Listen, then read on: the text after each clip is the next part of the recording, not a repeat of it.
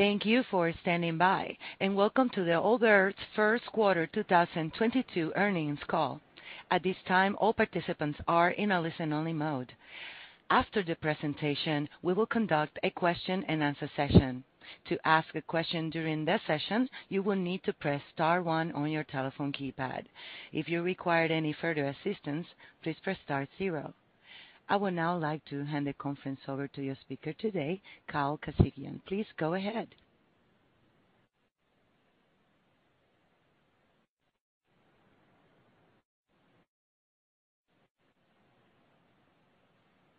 Good afternoon, everyone, and thank you for joining us. With me on the call today are Joey Zwillinger and Tim Brown, Allbirds Co-Founders and Co-CEOs, and Mike Bufano, Allbirds Chief Financial Officer. Before we start, I would like to remind you that we will make certain statements today that are forward-looking within the meaning of the federal securities laws, including statements about our financial outlook, medium-term targets, timeline for achievement of lifetime sales milestones, duration of external headwinds, and other matters referenced in our earnings release issued today. These forward-looking statements involve a number of risks and uncertainties that could cause actual results to differ materially. Please also note that these forward-looking statements reflect our opinions only as of the date of this call, and we undertake no obligation to revise any statements to reflect changes that occur after this call. Please refer to our SEC filings as well as our earnings release and annual report on Form 10-K for the year ended December 31st, 2021 for a more detailed description of the risk factors that may affect our results. Also, during this call, we will discuss adjusted EBITDA and adjusted EBITDA margin, which are non-GAAP financial measures that adjust our GAAP results to eliminate the impact of certain items. These non-GAAP items should be used in addition to, and not as a substitute for, any GAAP results. You will find additional information regarding these non-GAAP financial measures and a reconciliation of these non-GAAP financial measures to their most directly comparable GAAP measures in today's earnings release. Now, I'll turn the call over to Joey to begin the formal remarks. Thanks, Kyle, and good afternoon, everyone. We are pleased to deliver strong first quarter results, which includes robust net revenue growth of 26% compared to 2021 and 49% versus 2020, along with adjusted EBITDA in line with our expectations.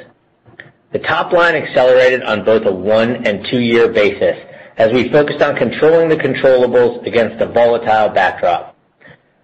Macro trends are creating both headwinds and tailwinds right now. Our U.S. business continues to show strength in both digital and physical retail. And as people go back to work, demand for our core lifestyle offering is increasing.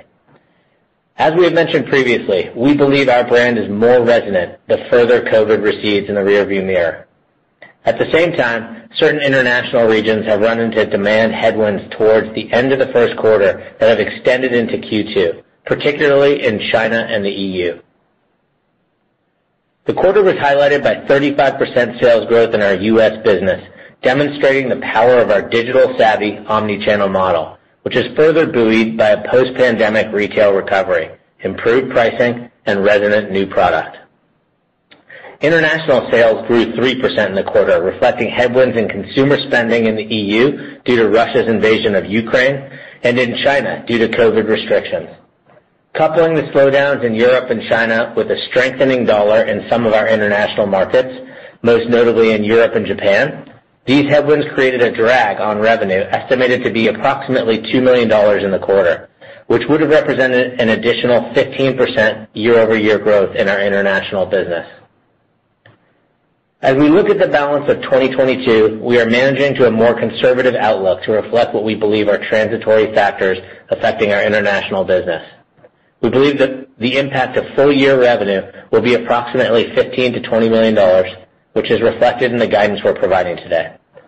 More on this from Mike, but in short, despite the external pressures that have changed our sales outlook for the year in our international business, we expect to deliver strong top-line growth of 21%-24% in 2022, well within our range of our medium-term revenue growth target of 20%-30%. Underpinning this outlook is our confidence in the purpose-driven lifestyle brand and durable operating model we have built, setting us up for decades of strong growth and profitability despite these short-term factors. As a reminder, our three growth pillars are to deliver product innovation, grow our store portfolio, and scale our international business. I'm going to turn things over to Tim to speak to product innovation, and I'll jump back to provide color on the other two. Thanks, Joey, and hello to everyone. I'm excited to share with you today our progress across product, brand, and sustainability. On our last earnings call, we told you we were entering 2022 on a trajectory towards what we believe is the most compelling product roadmap in our history, and we're already starting to see that unfold across our lifestyle and performance portfolios. There are several highlights thus far in 2022.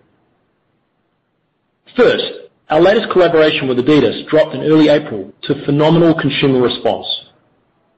We sold through more than 90% of our inventory in three days' time. We're extremely proud of this ultralight running shoe, which carries our lowest carbon footprint yet and includes sustainable performance innovations from heel to toe. In lifestyle, our core tree franchises have shown great performance heading into the spring and summer months. We've also launched a new summer collection headlined by the Sugar Sliders and Zephyrs, two seasonal product offerings that leverage our SweetFoam material platform and reinforce our strategy to deliver supernatural comfort, rain or shine. We also continued our strategy to use apparel as a compelling re-engagement tactic, celebrating our unique material innovations. A great example of this was our recent extension of our successful Sweats franchise into a sweatshirt, leveraging the same material platform. We continue to build out our performance offering with the rollout of the Tree Dasher 2 to positive consumer response. In our Trail Runner franchise, we're building heat through bold new colors and limited editions. And finally, the headline this week is the launch of the Tree Flyer, our third performance shoe and our lightest, best performing, and most visually bold design yet. We are currently in the midst of a comprehensive launch in conjunction with our Allgood Collective run community. This is happening through run clubs, activations, and content anchored in our idea of supernatural comfort and performance, designed to perform equally well on a first run, on race day, or anything in between. The Tree Flyer has gone through extensive development and testing, both in our innovation lab and on the road, with countless iterations developed to perfect the shoe. The shoe has been road tested by more than 100 runners over 6,000 miles across a wide array of conditions and climates to validate its remarkable performance attributes. We are incredibly excited about this launch, and as our first high-performance product, expect it to meaningfully increase our credibility in this category. The core of what makes the Tree Flyer so special is SwiftFoam, a first of its kind midsole technology. The result is a shoe made for runners of all stripes with our highest rebound rate yet at 70%. While midsoles are usually made from petroleum and log in at 100% synthetic, SwiftFoam leverages plant-based oils, enabling a 20% reduction in carbon footprint versus petroleum-based synthetic alternatives. Tree Flyer's bouncy, airy SwiftFoam midsoles are 30% more responsive, 25% lighter, and require less energy to manufacture than our existing SweetFoam. A strong testament to Allbirds' commitment to sustainable innovation and relentless improvement, while continuing to tap into the design white space of reductive design to provide style versatility for even the best runners. The launch of the Flyer is another important step on our journey in the performance category. As a former professional athlete, I know the bar is high and this will take time.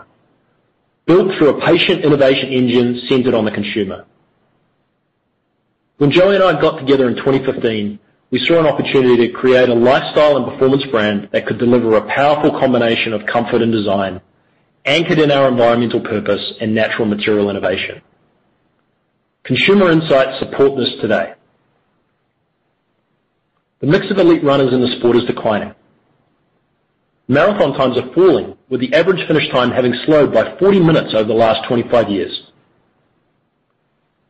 Recreational running, full of joy, is on an upswing, driven by a new generation of runners who are running to stay healthy rather than to compete. An increasing number of our core Allbirds customers are runners, and 29% of those runners are between 18 and 24, a demographic that indexes high on their desire for sustainability. In short, we believe that Allbirds' brand ethos and purpose make us uniquely positioned to meet this growing consumer group where they are. As a challenger brand, we are values-driven, we are not overly branded, and we bring joy and irreverence to the category. And we are highly differentiated by a natural material innovation engine that is delivering products like the Flyer. A great line from one performance running critic from last week's launch sums this up. "The Flyer is a huge step forward for Allbirds in the performance scene, and they've managed to do it with mostly sustainable materials and a low carbon footprint, which is a feat in and itself." This progress extends beyond our performance ambitions to our overall company mission. Back in 2016, Time Magazine named our Wool Runner the world's most comfortable shoe. Since that time, we've continued to deliver innovation, and this year, Time honored us again by naming us to their prestigious list of the TIME 100 Most Influential Companies of 2022, specifically calling out our work in the performance category. We are energized and excited about what lies ahead and look forward to sharing more in future calls. Now I'll turn it back to Joey to cover our remaining two growth drivers of stores and international. Thanks, Tim.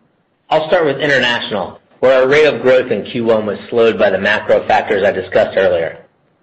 In Europe, Russia's invasion of Ukraine and the resulting humanitarian crisis has had an indirect influence on our business via the impact of inflation on the psyche of the European consumer and petroleum prices. Despite this, we believe our store and digital model of vertical retail is working there, particularly in our two focus regions in Europe, being the U.K. and Germany. As I'll mention later, we are bolstering this approach through third-party partnerships. In China, COVID restrictions have slowed sales in stores via forced shutdowns and slowed overall demand in the region. We believe these to be transitory impacts on our business in China, but we are preparing for extended restrictions of varying severity through the remainder of 2022. We continue to view the scale-up of our international business as an important element of our growth algorithm. Having invested early in regions like Europe and Asia, we believe we have established a broad foundation from which to grow as we strive to elevate our brand awareness into a consumer set that is at least as large as the opportunity in the U.S. Now I'll turn to our third growth pillar, the store portfolio, and our broader distribution strategy. Our retail footprint is highly productive and serves as an efficient means to acquire new customers. Opening new stores drives increased brand awareness and provides a halo effect on the overall business, including an increase in the absolute number and mix of repeat customers who shop with us both digitally and in stores. This journey tends to produce our most profitable customer, our multi-channel repeat customer, who from our company's inception through this past quarter, now averages spend of 1.6 times more than those who purchase multiple times in a single channel. In the first quarter, U.S. retail grew well in excess of 150% year-over-year and was our biggest driver of growth. With the successful opening of four new stores in Q1, highlighted by a flagship in Manhattan's Flatiron District, we now have 27 U.S. locations. In addition to new store openings, we are seeing performance continue to strengthen in stores opened in 2021 and earlier. Based on the Q1 performance of these stores and our expectations for the balance of 2022, we continue to have strong conviction in achieving our previously shared pro forma U.S. new store targets of $3.5 million-$4.5 million in gross sales and low 20% four-wall EBITDA margins. We also saw strength during Q1 in U.S. e-commerce, reinforcing the power and durability of our omni-channel model. When we zoom out and look at the core elements that underpin our operating and value creation model, we have tremendous confidence that we're set up to win in the coming years. Allbirds is not just distinguished by materials and product innovation that Tim spoke to, but also our modern, vertically led omni-channel strategy. I'm not aware of any substantial brand that we compete with that has even 50% of its distribution via a vertical model, and we sit here today at greater than 99% being conducted in this manner. With the product assortment we have now and the exciting pipeline to come, we believe this is an incredible foundation where we can now layer in select third-party distribution. These additional consumer touch points can be another powerful and profitable element to catalyze additional growth in our vertical retail strategy by increasing brand awareness across our target consumer segment. We are pleased to share that our first two partnerships are live as of Q2 with Zalando in Europe and with Public Lands, a banner of DICK'S Sporting Goods here in the U.S., and we are excited to announce additional partnerships soon. Early indicators on sell-through are positive. With U.S.-aided brand awareness in the low double digits, we view third party as a highly effective way to build awareness and drive credibility while accelerating top and bottom-line growth. Finally, we're pleased at the early performance of our ReRun platform, which allows us to resell lightly used shoes, often to a different consumer than the ones we target for our core distribution model. This program also reaffirms our core brand promise by delivering on circularity in addition to our innovation work on natural materials. With the product engine humming, this distribution model of the future sets us up to hit a milestone $1 billion in lifetime sales in the second quarter. This is a remarkable accomplishment in just six years, and we are grateful to our flock for their hard work and dedication in getting us to this point. We are navigating a volatile environment, executing well, and remain heads down on the growth strategies Tim and I outlined today, with a focus on staying on course against our profitability targets while building long-term shareholder value. With that, Mike will review the financials and discuss our outlook in greater detail. Thanks, Joey. We're pleased to deliver strong Q1 performance, especially given the external headwinds, which picked up after our last call on February 23rd. Joey discussed the regions and channels, so I'll just add some color on the other drivers of the 26% net revenue growth in the quarter. In Q1, orders increased 10%, and average order value was up 17%. This strength is primarily attributable to new product launches and refreshes, as well as price increases. We executed a price increase in March, which we used as an opportunity to establish a pricing structure that signals value to consumers along both materials and use occasions, with advanced technologies and our performance products generally commanding a premium. This is our second price increase in the past several months, with effectively no observable impact on overall demand. We believe our premium brand positioning and product quality enable us to maintain this pricing architecture, and that premium brands like Allbirds will come out of this period much stronger by taking stock of the current inflationary environment and thoughtfully revising their pricing architectures. But before wrapping up on pricing, I would also like to note that as we've done in the past, in Q1, we utilized promotions surgically. You will continue to see us do this in the future to drive growth and effectively manage inventory. In 2021, this approach helped us realize 97% full price yield. Turning now to Q1 gross profit, which was up 26% to $33 million, with gross margin at 51.9%, down 10 basis points to last year. Positive drivers of gross margin were mix shift to physical retail and higher margin products, as well as pricing. These positives were more than offset by the impacts of the external headwinds, which intensified as we moved through the quarter.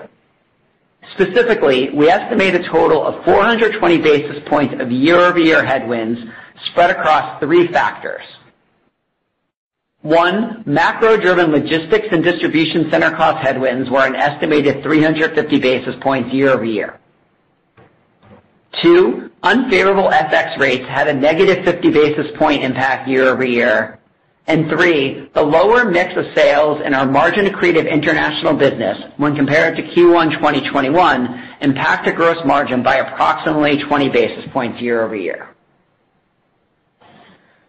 Moving down the P&L, SG&A deleveraged in the quarter.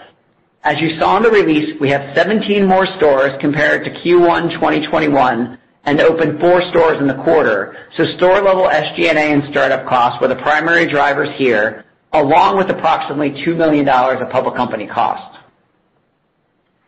On the marketing front, in Q1, the combination of increased marketing efficiency and channel mix drove 360 basis points of leverage.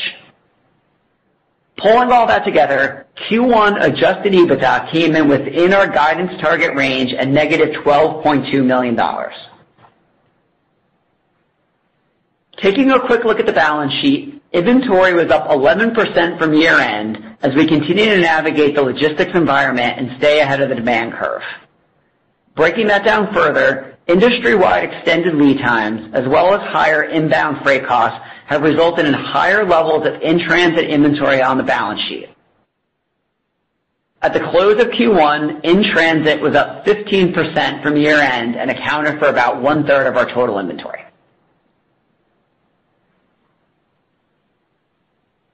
I'd like to now share some thoughts on the impact of the external headwinds and how we're thinking about our guidance targets. Until we have more certainty around the length and severity of the external headwinds, we are incorporating a more cautious outlook into our updated 2022 guidance targets, particularly in the second quarter. We believe this is a prudent approach because we are facing the strongest headwinds in our gross margin accretive international business. To be transparent about how we define cautious outlook, our guidance targets assume that the Ukraine crisis and its ripple effects, the impact of COVID restrictions on our China business, and unfavorable FX rates all will continue to some degree through the balance of 2022. We estimate a $15 million-$20 million impact on international net revenue from these external headwinds, with about two-thirds of that impact due to the Ukraine crisis and China's COVID restrictions, and one-third due to FX rates. With that estimated impact taken into account, our updated 2022 net revenue guidance target is $335 million-$345 million, which is up 21%-24% versus 2021, including an estimated year-over-year FX impact of 150-200 basis points. Factoring out FX, this target is solidly in the middle of our medium-term range of 20%-30%. Compared to 2020, this range represents an acceleration on a two-year basis to 53%-57%. We're also taking a cautious outlook when it comes to gross profit and updating our 2022 guidance target to $170 million-$177.5 million. At the midpoint of our net revenue and gross profit targets, this represents a gross margin target of 51.1%. Compared to our prior gross margin guidance target, there are two factors to unpack here. One, the biggest driver of the change is less demand from our gross margin accretive international business, especially China, which is our highest gross margin market. Two, our prior full year gross margin guidance target factored in an estimated 200 basis points year-over-year impact of external headwinds on logistics and distribution center costs. We are now estimating the impact of these external headwinds to be 250-300 basis points, driven by FX rates and increased outbound shipping costs due to fuel surcharges, a byproduct of Russia's invasion of Ukraine. Recall that we estimate the impact of these external headwinds was 200 basis points in 2021, so we are now looking at a total of 450-500 basis points of impact over a two-year period. Looking at our updated 2022 adjusted EBITDA guidance target of -$25 million to -$21 million, I'll just note that we have tightened our balance of year SG&A spending to partially offset the impact of the external headwinds. In addition, recall that the 2022 target includes an estimated $8 million of public company costs. The impact of the external headwinds is estimated to be most acute in Q2.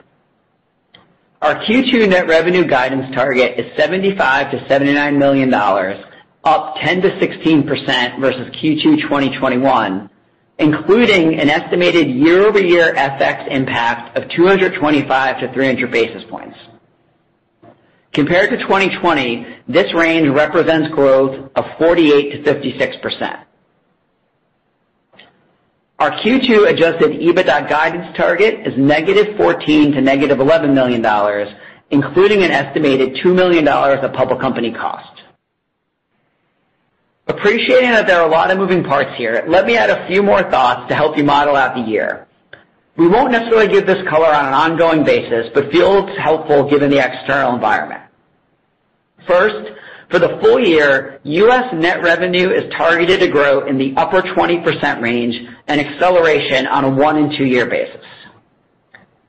Second, full-year international net revenue is targeted to grow mid-single digits. Excluding the impact of FX rates, full-year international net revenue is targeted to grow in the low teens. Third, in the second half, total net revenue growth is targeted to be in the middle of our medium-term target range of 20%-30%, driven by a strong product pipeline, more retail stores, and the increased velocity of our omni-channel flywheel in the U.S. In addition, the back half of the year is further augmented by the introduction of sales via our select third-party partners and the incremental sales awareness and profitability this channel provides. Fourth, second half adjusted EBITDA is targeted to be roughly break even as we focus on tightly managing costs and responsibly growing the business in 2022 and into the future. And finally, one last model housekeeping note. For full year 2022, we anticipate that stock-based compensation will be approximately $22 million and that depreciation and amortization will be approximately $18 million.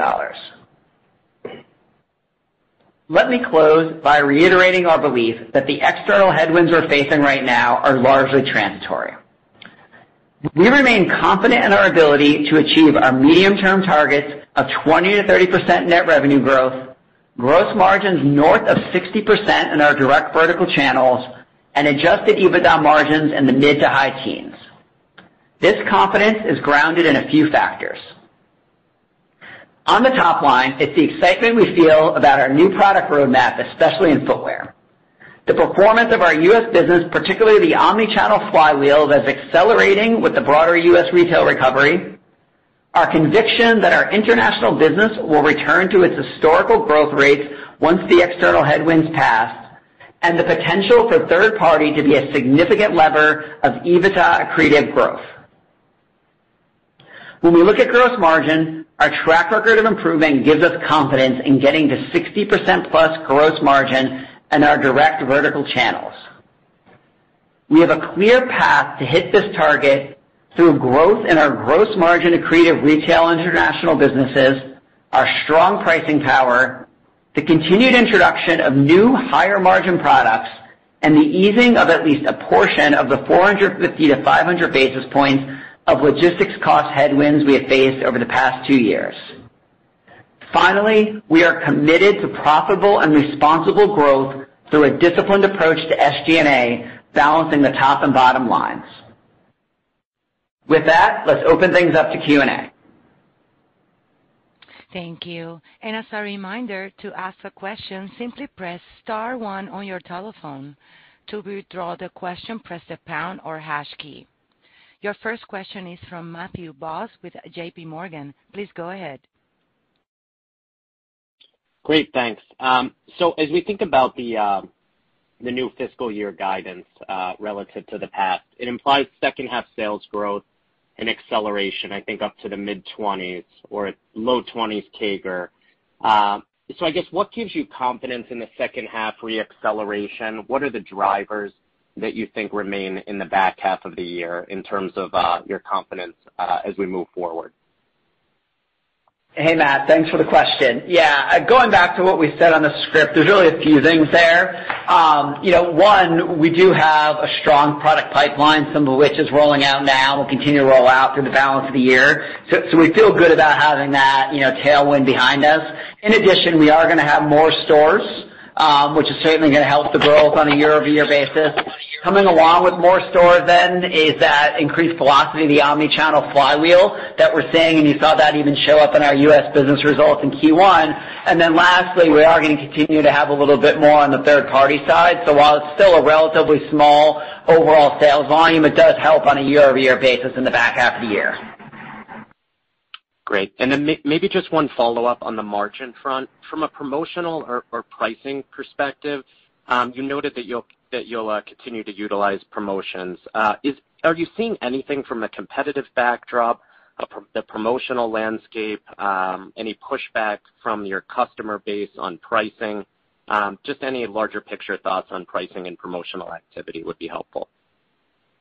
Yeah. I'll touch on the price uh piece of it, then Joey, if you want to add anything on the sort of broader competitive landscape. You know, like I said in the comments on the call, Matt, you know, this is now the second price increase we took. We took a more modest one last year in August. This one was a little bit um you know more substantial. You know, we haven't really been able to observe any overall drop-off in demand. It's pretty early. That went in you know, obviously in like early March.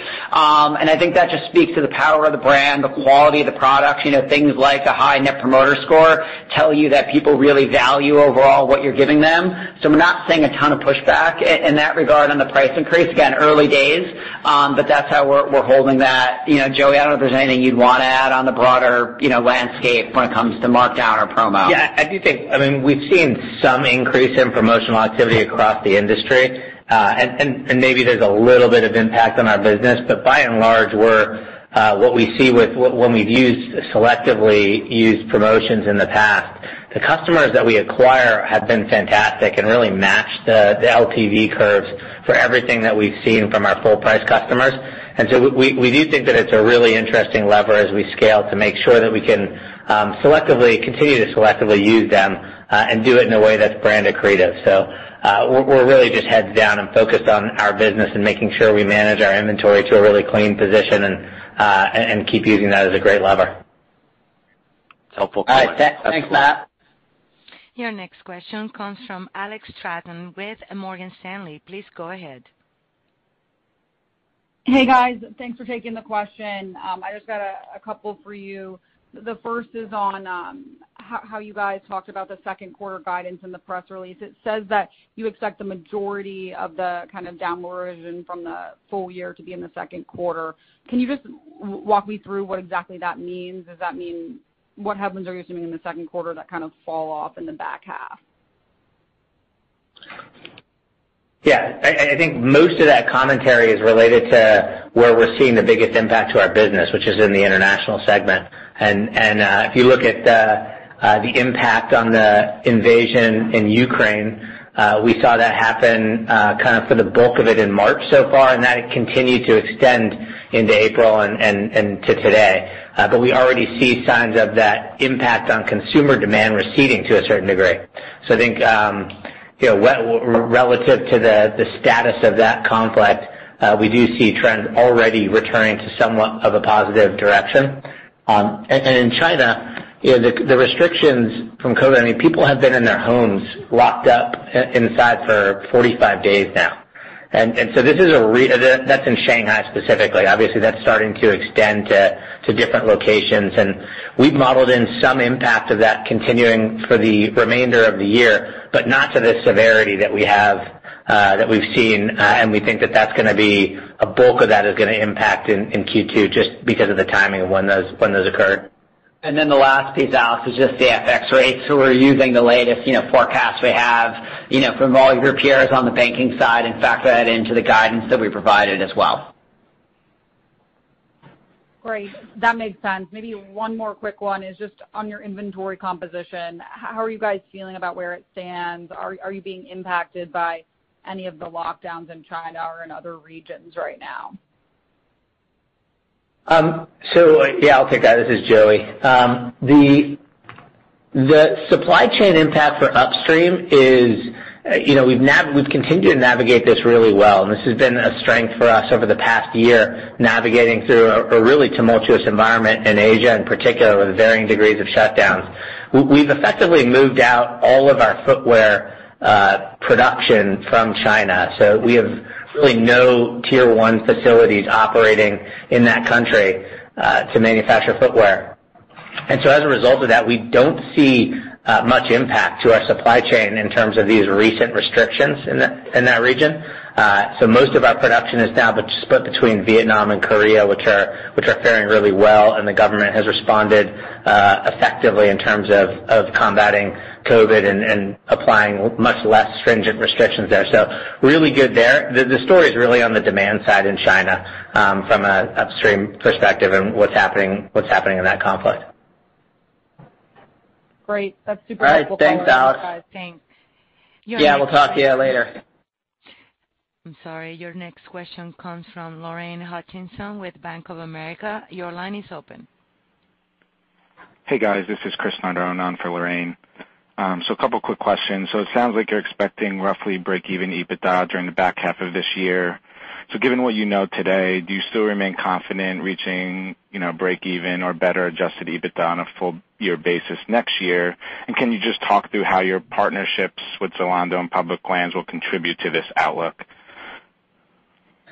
Yeah. So uh just to clarify on your first question, Chris, I don't know that we've given 2023 guidance um on EBITDA, so I think that's probably what's in some of the analyst models and the consensus models. I think if you do look at the back half of the year, though, getting to break even on adjusted EBITDA is a big milestone for us in the back half of 2022. Um, I'd say, you know, we'll continue to update investors on the path forward from there. I think overall, the message that I do want people to kind of really understand, I touched on this a bit in my 2022 guidance is, you know, we're looking at this as a path of, like, responsible growth, balancing the top line and the bottom line of the P&L. You know, that means, you know, and when there are some of these external headwinds we're facing, we are being a bit more cautious on some of the spend that we're doing on the SG&A side, and we'll continue to balance across those. I just wanna make sure that message kind of lands loud and clear. You know, in terms of the impact on third party, I think Joe and I uh Joey and I both touched on this, but, you know, we really view third party as a profitable marketing channel for us. It should have good flow through as the uh as the business continues to ramp up. Um so I think that both helps the uh back half story, though, you know, the overall impact on the business is pretty small. But as that business accelerates, we do really expect it to have a positive impact on the overall financial profile in 2023 and beyond. All right. Thank you, guys.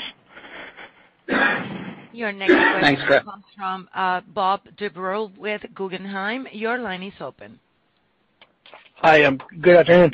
Um, two questions from me. I think the first one is, can you talk a little bit on sort of brand awareness and any progress that you think you're making? And I think the second one is similar around, can you just talk to interest levels in, sustainable fashion, sustainable footwear in terms of, changes that you're seeing or any data around, that level in the category would be pretty helpful to us. Thanks. Sure. Um so yeah, I think, you know, awareness is not a figure that we would recommend looking at on a month-to-month or a quarterly basis. But kind of directionally over time, what we're looking to do is increase from low double digits, which we kinda suggested we grew from 2020 to 2021, got up into low double digits. We're continuing to see that trend really positively, and this is all about using that flywheel of distribution and then great brands uh great brand building techniques around partnerships and other campaigns that we're running. So it's all about methodically building that with stores, with great marketing. As we're doing that, we're seeing not only good awareness lift, but also good awareness lift in the right vectors. So that means that people think that we're, uh, you know, aligned to what we're positioning the brand around supernatural comfort, uh, as well as our leadership position in sustainability. And so all that's all that's trending really well. Of course, if you look at specific uh, geographies, there's there's variance across those. And often where you see the highest Uh, concentration of stores, you'll see the highest concentration or the highest level of aided awareness. And that speaks to that third-party strategy, where when we selectively layer in those partnerships, not only is that just great for top line and bottom line growth because of the great EBITDA flow through, but it also just lifts awareness. And we expect that to really catalyze better efficiency on our marketing for our direct channel. So that's kind of the overall picture on awareness. I would just say, uh, maybe I'll hand it over to Tim uh, in a minute for some highlights on what we've done in the past quarter or past few months in terms of brand awareness. But we continue to see that consumers are gravitating towards brands that speak for environmental values. Uh, we do not believe that they will buy products just because of that. They have to be phenomenal products, and every bit of our energy is focused on making great products, not just sustainable ones. But we do increasingly believe that fantastic products do also have to be sustainable. And we see that in the consumer data, and that trend has continued to grow as we built this business, frankly, faster than we've even expected. Um so you'll see us double down on Uh, marketing campaigns that speak to this and really emphasize that through every every kind of touch point, whether it's in store, in third party, or on our digital platform. Yeah, I'll just add, uh, reinforcing the point, the the Tree Flyer, uh, a recent product product release from last week, is powered by sustainable material innovation, but it is better. So I think all our consumer research is saying, yes, sustainability matters, but it's only in service of better product experiences, and that's our focus. And I I think in performance and in the Flyer, I think is a great example of us executing that at a very high level. All right. Thanks, Bob. We'll chat with you in a little bit. Thank you. Your next question comes from Mark Altschwager with Baird. Your line is open. Good afternoon. Thanks for um, all the detail uh, this afternoon. Uh, The midpoint of the revenue guidance was reduced um, $20 million. I think you estimated the impact of international as $15 million-$20 million. Could you just clarify, I mean, has there been any change to your underlying revenue outlook for the for the U.S.? Um, seems like you saw some really nice momentum in the quarter. I guess I'm wondering if you're seeing any signs that the rising energy prices, stock market volatility, et cetera, is impacting demand for the brand domestically. Uh, I'll start uh, on that, Mark, then turn it to Joey to talk about the consumer. Because the short answer is, Um, no, we haven't seen any sort of like, you know, drop off in our expectation in the U.S. We feel really great about that 35% growth that we saw. To us, that tells us this long-term thesis is intact. That's what gives us confidence around the medium-term targets. Your question on, you know, we lowered the midpoint by $20 million. You know, like I said in the script, we estimate the impact is $15 million-$20 million, and we are taking a cautious outlook because we're dealing with just some like, you know, open-ended situations here with these external headwinds. So that hopefully marries up kind of the model and the math question there for you. but I'll turn it to Joey to talk a little bit about the consumer landscape in the U.S. Yeah, just supporting the statements uh, that Mike just made. You know, the U.S. consumer has already taken a little bit of a hit in terms of consumer confidence that we just see in not in our business necessarily, but in the in the macro numbers. And so when we look at our business internally, we actually see much more tailwinds than we see uh, impact from inflation or anything that we're reading about in the newspapers. Uh, you know, people are coming back to stores. Uh, we're seeing that that traffic pick up markedly, and that gives us the confidence to kind of reaffirm and restate that we can hit those uh those near-term unit economics that we mentioned in the formal remarks.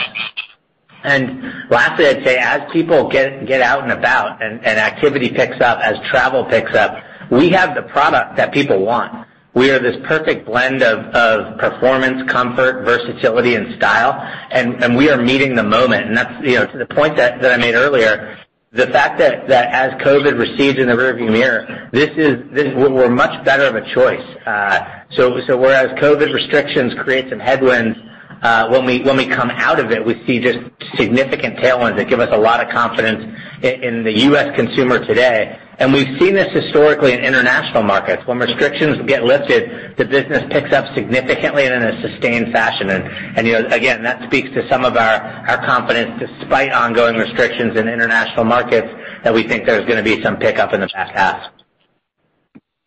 Thank you. And as a follow-up, lot of product introductions in recent months with the Trail and the Dasher 2 and the apparel which you spoke to. Um, can you give us some color on um, kinda new versus repeat customers that are purchasing um, those new innovations? You know, what does that mix look like relative to historical product introductions? Thank you. Yeah. Mark, we don't give that out on a quarterly basis. I would just tell you, remember, we're only a six-year-old brand here, so we're still, you know, acquiring a bunch of new customers, doing that at a very healthy and very profitable clip. But just by the nature of things over time, more of our sales are gonna continue to come from repeat customers. And I think Tim and the team do a really nice job on the product side of balancing, you know, new products that bring in new customers, that launch us into some of those new categories like you referenced, but also bringing excitement and news and energy into the core of the product pipeline. And that's always our, you know, how we think about the balance on the product pipeline. Best of luck. All right. We'll chat with you later, Mark. Thanks. Your next question comes from Dana Telsey with Telsey Advisory Group. Your line is open. Hi. Good afternoon, everyone. As you think about the price increases that you've taken so far, are you anticipating any additional price increases as we go through the balance of the year? And does it differ by category? And then secondly, with the new gross margin guide for the year of 51%, how much of an international gross margin headwind is built in, given I believe that the first quarter was only around 20 basis points? Thank you. Thanks, Dana. I'll take the first one and pass over to Mike on margin. Um for pricing, by and large, the action that we took in March is what we anticipate for the full year, but that's really an architecture that we set up. If you if you kind of parse through what we did there, there's varying levels of price across materials. We are differentiating to the consumer specifically on the on the quality and price value that consumers should expect by material. And then and then uh similarly, on the performance versus lifestyle side, when we add in technical features on our performance product, those are going to have an elevated price as we're packing a lot more technology and cost into the build. So that architecture has now been established. As we layer in new products like the Flyer uh, we're doing, that will fit into that architecture. So some of that impact and that pricing change will flow through new products as well. And you can see that that the Flyer at $160 is the most expensive product that's a kind of a core offering that we've ever introduced in the line. So there's no plan for any further price increase in 2022. On your gross margin question, Dana, you know, if you go back the way I kind of walked through and unpacked the two factors versus our prior gross margin guidance, um, you know, the bigger driver here is less demand from international. Um and when I talked about the other external headwinds, that stuff was 200 basis points in our prior guidance. Um, now it's 250-300 basis points. So if the midpoint of the gross margin um, is now about 200 basis points lower, you can kind of hold in your head that roughly kind of a third of it comes from you know, the stuff that's on the logistics and distribution center side, and the rest of it's coming from the international demand being lower than what we um you know would've been thinking in the last guidance target. Got it. And then just on the third-party distribution, cost to get that up and running, any way that we should think think about how we should think about that? And should we expect more third-party partners to be added this year, or is it the two this year? Uh, no, you'll hear more from us in the subsequent months. Um, we are going to be selective and really methodical uh, about how we grow this, and we don't expect a particular material impact to 2022. Uh, we do think that that will um, start to really provide a catalyst in and of itself, and then also haloing into the direct business starting in 2023. These partners that you'll hear us announce in the coming months are really important partners that we're going deep, and we think they're all strategic brand-building partners for us. Uh so so That's so that's kind of like that's the high level. Uh and again, Mike touched on earlier that these are just really nice awareness boosts and great catalysts for, for growth and just another consumer touch point.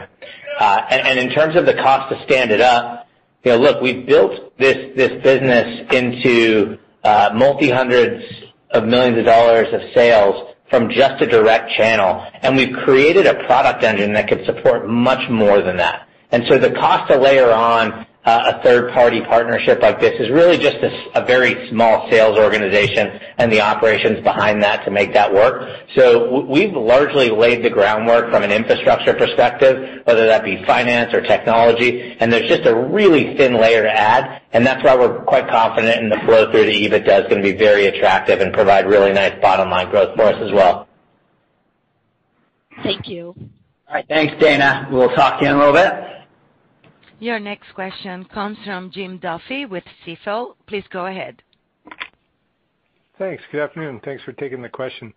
Uh, I wanted to ask a little bit more about store performance versus 2019. I recognize there's a lot of newness in the store fleet, but can you speak to trends you're seeing in urban versus more suburban or smaller market locations?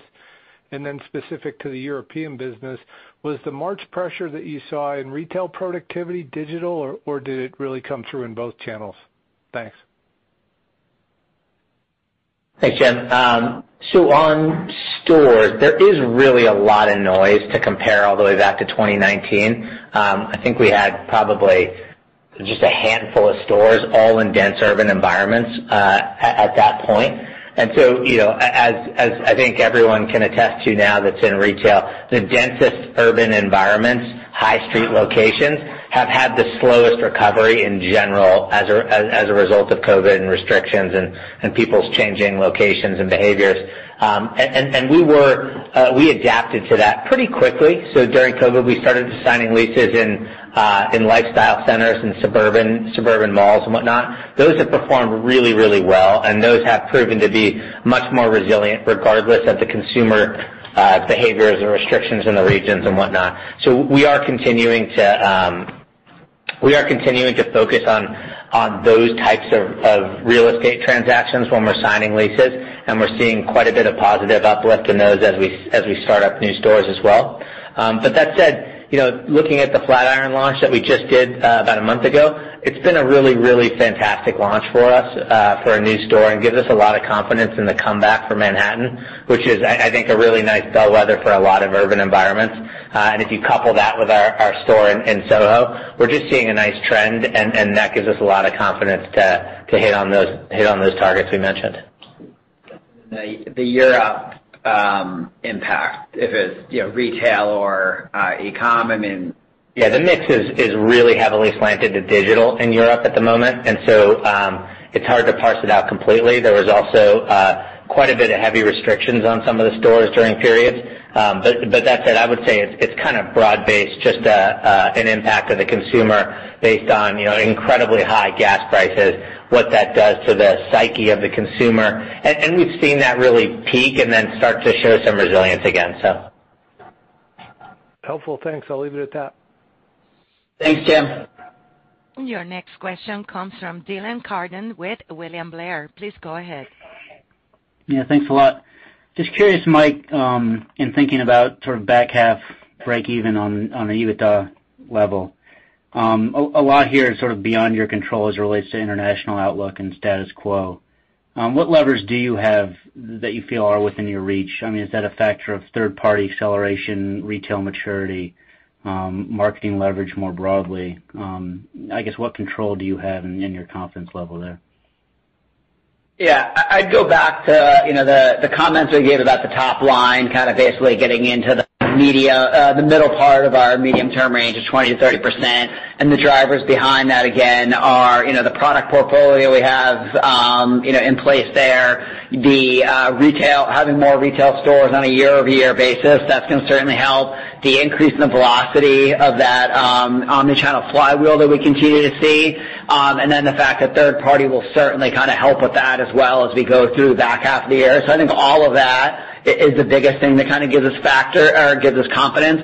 I think the next factor then, Dylan, is also the fact that like, you know, if things were going to accelerate beyond this cautious outlook that we're talking about on this call, I do think you hit on a couple of the key ones, especially like if the retail recovery in the U.S. is an even faster pace, you know, more broadly than what we're starting to see now. That obviously has a lot of benefits for Allbirds. You know our model well, so I think we'd have some confidence in that if that got there. Um, you know, the other thing I would just tell you when we think about, you started out with EBITDA breakeven. It's not solely just a sales growth story for EBITDA breakeven. I referenced again in the full year EBITDA guidance, we have you know trimmed back a little bit on our SG&A spend, which I think is a responsible thing to do in an environment like this. I do think, you know, if necessary, there's more we would revisit there, and it's not you know, a pullback in marketing. We actually feel really good about our marketing efficiency and our marketing spend and what we're doing brand building wise. Um but I think, you know in a business even our size, there are levers we can certainly pull as we balance that top and bottom line and get to the responsible growth we've talked about. Understood. Thanks. Your next question comes from John Kernan with Cowen. Please go ahead. Excellent. Good afternoon, everybody. Thanks for taking my question. Mike, maybe you could talk to the flow of inventory as the year goes on. It's up 70% year-over-year. It was up 80% in the fourth quarter. As the comparison's kind of easier, how should we think about the growth of inventory on the balance sheet? Yeah. The two big X factors there are certainly the you know, length of time of in-transit inventory. Um we have started to see that come down a little bit, though obviously this you know the different like news in China on a day-to-day basis could have some effect on overall ocean shipping pace. That's certainly um you know something we're watching really closely. Um and then if that has any impact then on the actual like kind of shipping cost itself. I think those are the first two big factors. You know, I think demand-wise, clearly, we're going to be in a position where we're going to continue to you know, sell through the product we have, balance that with the new product launches. So We're not giving sort of formal guidance on what we expect to happen with inventory you know, over the course of the year. But I think those dynamics I just laid out, we should be in a position where as the laps do get easier, to your point on the inventory side, we should start to see that come down. Got it. Uh, my next question, just to follow up on the long-term gross margin outlook. There's been quite a bit of inflation since the IPO. There's a lot of product cost inflation, freight inflation, uh, labor inflation in stores and DCs. I'm just curious, has the amount of inflation that's changed, has it changed the way you're thinking about long-term gross margin potential? Is there anything structural here that will prevent you from achieving the prior gross margin targets that you put out? Obviously, that I think investors across this sector right now are really concerned. You look at valuations across the group, they're at levels we haven't seen in a long time, and I think there's concerns about the structural margin expansion story across the whole sector. So maybe you can talk to how you're going to offset some of these inflationary headwinds as we go forward. Yeah, I think there's two pieces in there, John. So is it to the part where the question started, you're right. I do think there's more inflation than you know, when we were on the roadshow last summer. I also think we've taken more price, and like I said earlier in the call, been able to pass that through successfully. We have a tremendously strong brand that commands you know, the price and great products that people love and come back and repeat for. And that's an advantage a lot of others don't have. I think people who believe in the long-term story for Allbirds anchor it in those beliefs, right? The unique position of the brand and the quality of the products. I think that helps us offset some of that. And then to Joey's point, you know the thoughtfulness with which we're launching new products, launching in different categories, the higher margin we get from those products. I think those are huge you know, factors in all this. So even in like kind of new news from the time of the roadshow. You know, the other thing, again, I tried to do a little bit of my mini gross margin walk um, at the end of the call there. But if we think about the factors that'll take us from where we are today in the direct um, channels to where we'll be over time, again, the growth and the gross margin of Creative Retail and international businesses, that that's a big one. The strong pricing power, as I just referenced, that's certainly a significant factor. The introduction of these new higher margin products. And then when we look at that overall inflation story. You know, versus two years ago, we're now seeing 450-500 basis points of these logistics cost headwinds over the past two years. You know, I've said this repeatedly, we don't have to get all of that back, but we get part of that back over the next few years. That's another big step forward as well in our ability to hit that 60% plus gross margin. Got it. Thanks for all the detail, Mike. Yeah, you got it, John. We'll talk to you later. Your next question comes from Tom Nikic with Wedbush. Please go ahead. Hey, uh, good afternoon, guys. Uh, thanks for taking the question. Um, uh, Mike, I guess some modeling minutia. Um, when we think about the gross margins for the year, like how you know, how do we kind of think of the quarterly cadence for the remainder of the year? Um, historically, you've kind of had this sort of, I guess, head and shoulders kind of thing, where you saw seasonal you know, spikes in Q2 and Q3. Should we assume that um, you're kind of more like in that 51%-52% range uh for the for the remainder of the year?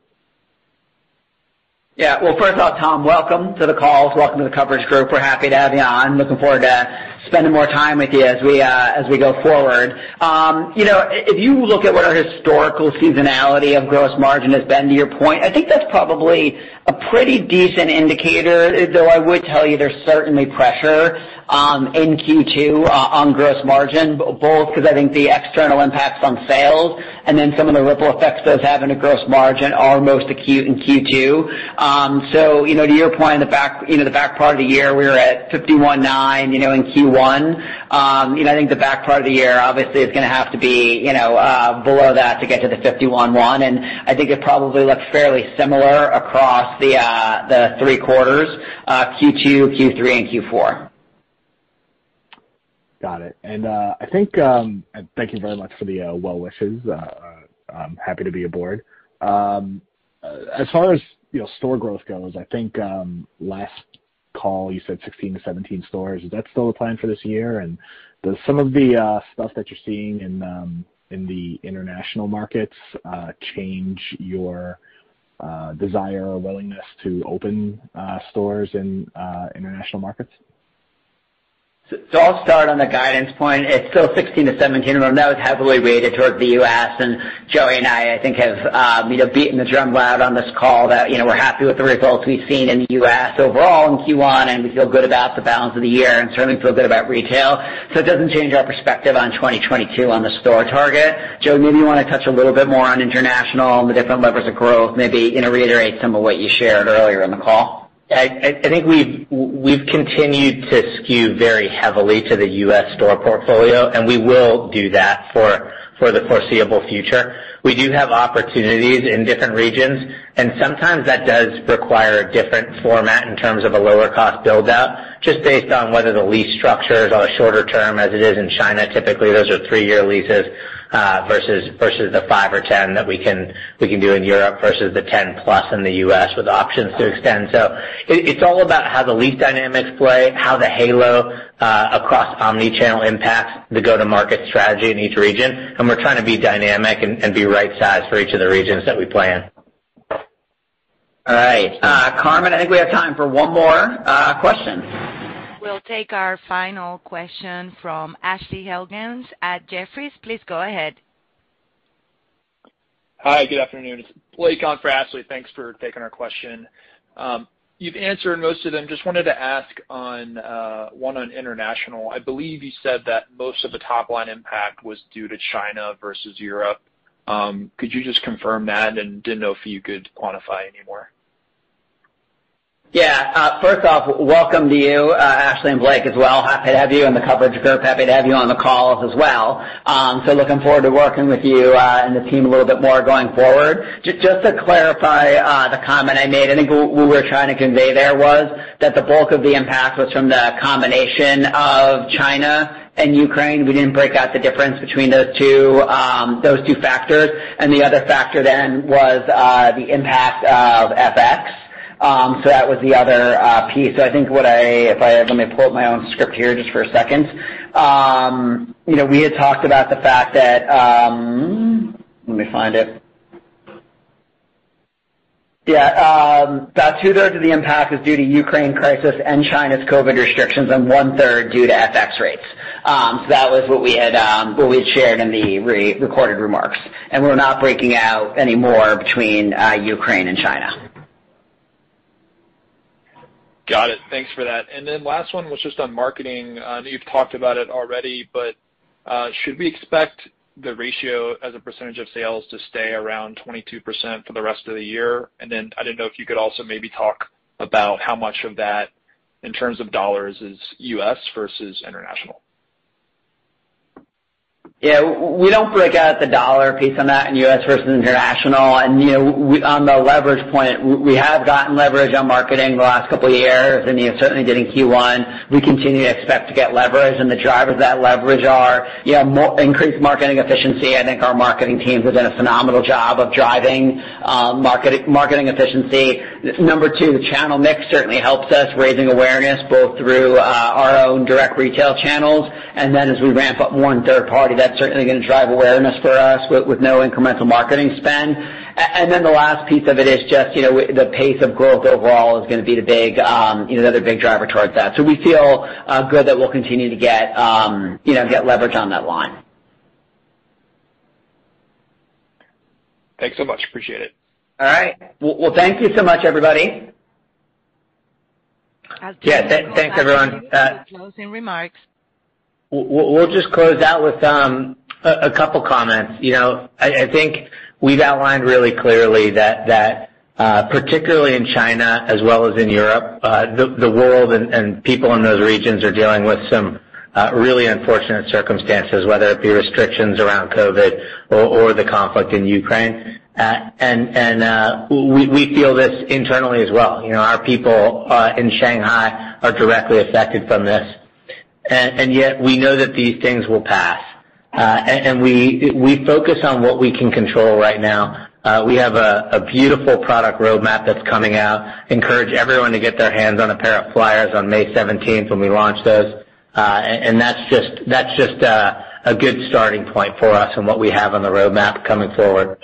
And I think that coupled with the the strong distribution model and the strength we've shown in the U.S., gives us a ton of confidence in our long-term model and being able to hit all the financial outcomes that we said, uh and we've pointed to you guys to, as well as just in general, and the confidence that this is a brand that really stands for something meaningful, that resonates with consumers, uh and we're just excited to uh to keep building this business.